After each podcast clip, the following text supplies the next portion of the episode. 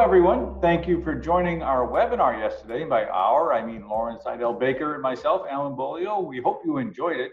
And I'll tell you, we were talking about the questions after and how much we appreciated them and the questions that were asked. Good stuff. And thank you uh, for sending them in. And we're going to answer the, the ones that we didn't get to yesterday. So the first one happens to be about cryptocurrency. And the question is, what do we expect to happen with the cryptocurrency gaining support? Rob, uh, that's the question that we ask ourselves around here a lot. And uh, I'm not sure that Lauren and I have the same perspective or not. So let's start with Lauren and see what her perspective is on that. And then I'll say, I agree, or wait a minute, one or the other. Perfect. I will admit I'm a very bad millennial. I was a late adopter to cryptocurrency. I, I only opened an account probably a couple months ago.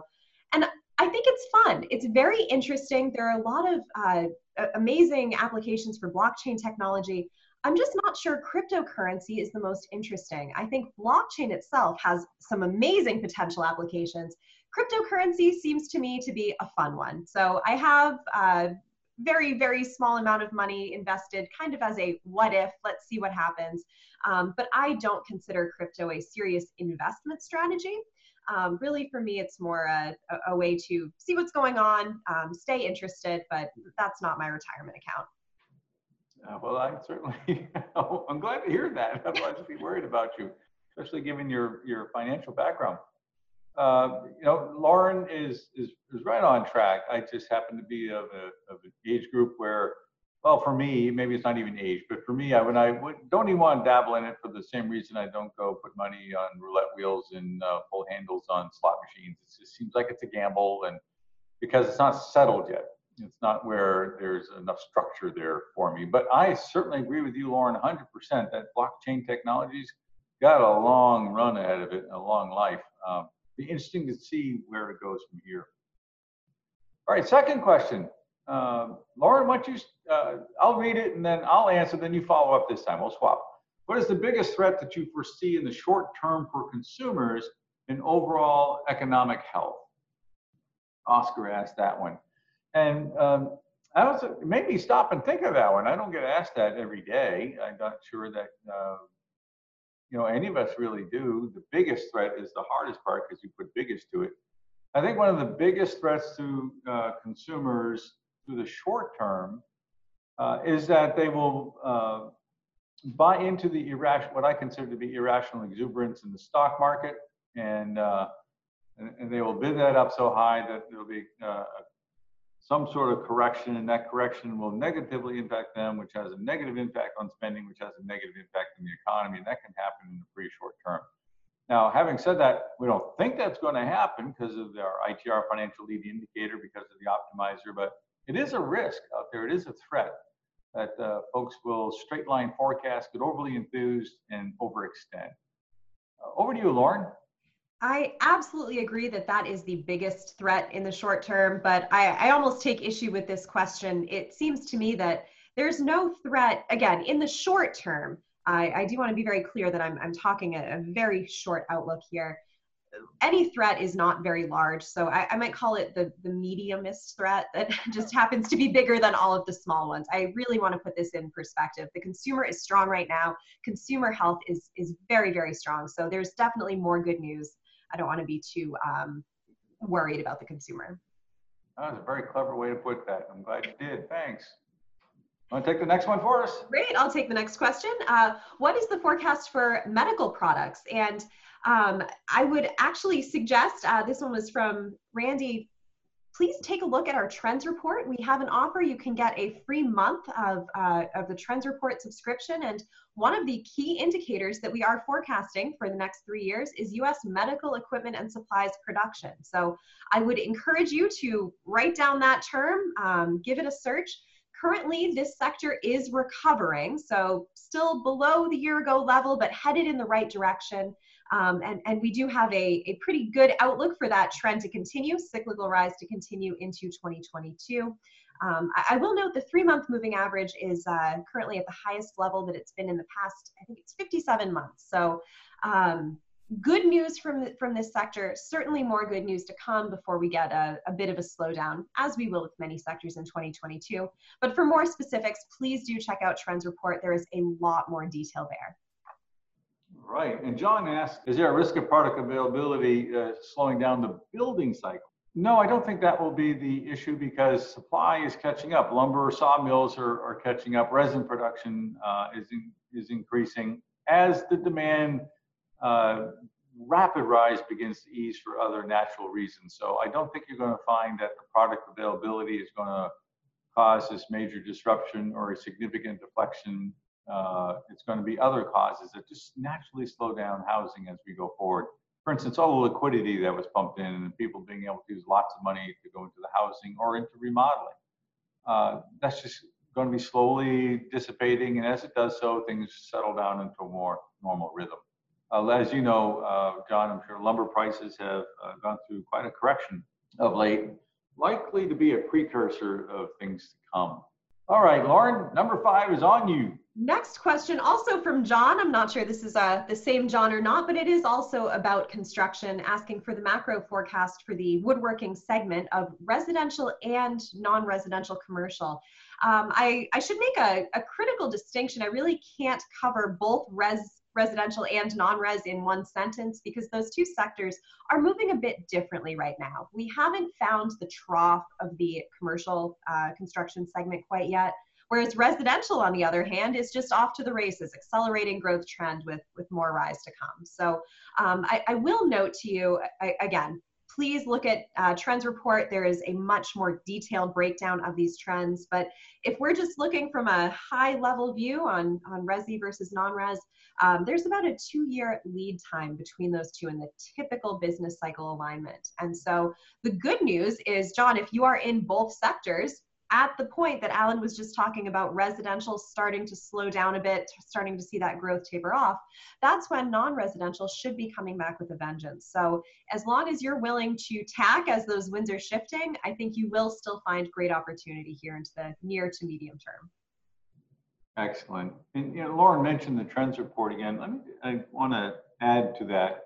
Uh, we we have on demand now, which means it used to be monthly publication, and now you get it as the data becomes available. You go to our website when you subscribe, and and it's there. We have an app for your phone or for your tablet that you can get it right where wherever you are, when you are in the middle of the meeting, whatever it, it happens to be. Uh, there, and there's a lot more uh, about construction than you actually inquired about. So take a look uh, at the website. I think uh, you'll be pleased with the ease of access and what you can access. Excellent. So the next question actually hits on a similar theme, asking about uh, if we have data on product manufacturing levels in the US. Uh, yes, the easy answer is we have a lot of data on many different product manufacturing levels. I'm not sure exactly what this um, question would be asking specifically, but generally manufacturing in the US is strong. Um, we are, are due for all-time high levels. There, there's a lot of life in the U.S. manufacturing sector. Um, it's really a probably my favorite myth to debunk is that U.S. manufacturing is dead. It is not. We have a lot of data on those actual levels. Um, please give us a message or, or check out Trends Report on demand or the app for the specifics. Next question comes from David. David asks, are we concerned uh, about rising oil prices, 21 and 22 projections? We are not concerned about it. Uh, I just wrote a blog, and I'm not sure when the blog will be on our website. So just check in a few days, maybe a week, for a, a blog that I wrote. It says from the president's desk, and it's titled "Will It Hurt?" And it's talking about oil price rise, and we're going to see more rise uh, from what we what we talked about this in the webinar. But uh, to answer your question, we're only going to see people that are in that industry uh, see more of the pain than anybody else. Oil price rise in and of itself means gasoline prices will go up, diesel prices will go up, heating oil prices will go up. But transportation costs and heating oil are small parts of the consumer budget. So it, uh, the, the, lower quartile, even lower quintile, are going to feel more pain than anybody else, and that's very unfortunate. And there's also no way around it. Uh, but that's the concern. Now, if production starts to go down like it did in 2015, uh, which is not what we're forecasting, this is a large part of industrial production. So it would provide more downward pressure on industrial production than we're currently anticipating. But our forecast calls for uh, more stability than anything else. And stability means the rest of the economy keeps growing. So if you, uh, David, are selling into oil and gas extraction, uh, you're not going to like it. You will feel hurt uh, and some pain. But for the rest of us, it just means that oil prices are going up and we're going to be annoyed. Next question from Ken. Uh, in an earlier seminar, we predicted significant inflation through the 20s and then we hit the wall in 2029. Are you still saying that? Uh, well, what we are, have been saying and continue to say is that the significant inflation is in the latter half of the 20s. Uh, since we wrote the book in 2014, Prosperity in the Age of Decline, on this subject and how to do well as we prepare for the Great Depression, uh, it's always been a slow build up. So when you say significant, I think second half of the year. And uh, it's going to continue to push up interest rates. It's going to continue to cause some new ways of thinking, doing business for a lot of folks who have never seen inflation before. It's going to be a challenge for a lot of people, uh, but it's nothing that should take your business offline if you're prepared for it. Uh, there are different ways to get prepared for it, one of which is to make sure you have a pricing policy that's able to deal with uh, raising prices because of increased benefits and value add, and making sure that your production costs are contained through efficiency gains every time you turn around. The timing, uh, hit the wall in 2029. We just had a, a, discussion on that internally here not an hour ago. And we were talking about how we say 2030, but be ready by 29. And the reality is, you know, we'll let you know if it's going to come in 29, so you need to be ready by 28. You just stay tuned into ITR and uh, we'll, we'll make sure we do our best to protect you so that you, your business, your family uh, can get the fruits of what's coming and not be surprised by that cliff. Excellent. And the last question is the home office a consistent reality for the future, uh, for the long term? Will millennials move to the other concept of uh, big houses in the interior? Is that definitive? Honestly, that is, uh, I would say, too soon to tell. We are economists. We are, are not trendy people and certainly would never want to predict societal trends and shifts like this. It seems like the home office is um, certainly, it had been gaining traction before the pandemic if anything, this shift to remote work over the pandemic just accelerated that uh, both the trend as well as the acceptance. Um, a lot of folks who never would have considered um, doing work remotely are, are now seeing how possible that um, that subject is and, and also how much money they can save. I've been having conversations with clients that say, I used to need to send an engineer on site. It was a day of travel, a day there, a day of travel back. Now that same engineer can be in the office, maybe using scans or, or what have you, and do five in a day rather than one office in three days. So there are a lot of um, cost gains, not just the travel itself, but um, a, a, lot of efficiency and cost advantages of doing things remotely. I don't think that will ever reverse, but maybe we'll be back in the office uh, a bit more than we were in, in 2020. Certainly, it seems to be the trend. As for millennials, um, you know, they're easy to hate on, but I will say millennials are finally growing up. They're having families now. They're doing all of these things that previous generations have done that we just never thought the millennials would do. So they're finally buying houses. Um, we're, we're seeing some shift out of the cities. Again, it's a bit too soon to say without more concrete data, but maybe we can shift all of those. This generation will not be like the others to the Gen Zers now. I think it's their turn. It is indeed their turn. And you know, I, I like uh, the question because it speaks to uh, the fact that uh, there's nothing so constant as change. There is a lot of change going on. And to Lauren's point, we can't tell you the extent to which that pendulum will swing. It certainly is moving.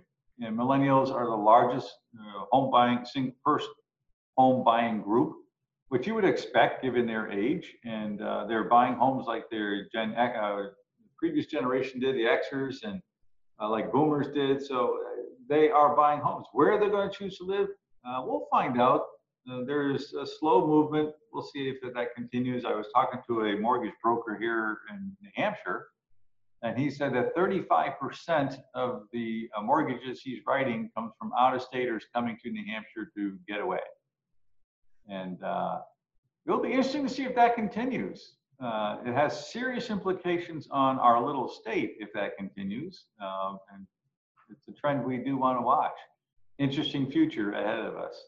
Uh, thank you for the questions. And, and uh, Lauren, any closing comments? You close us up today. I did the webinar, so it's your turn today.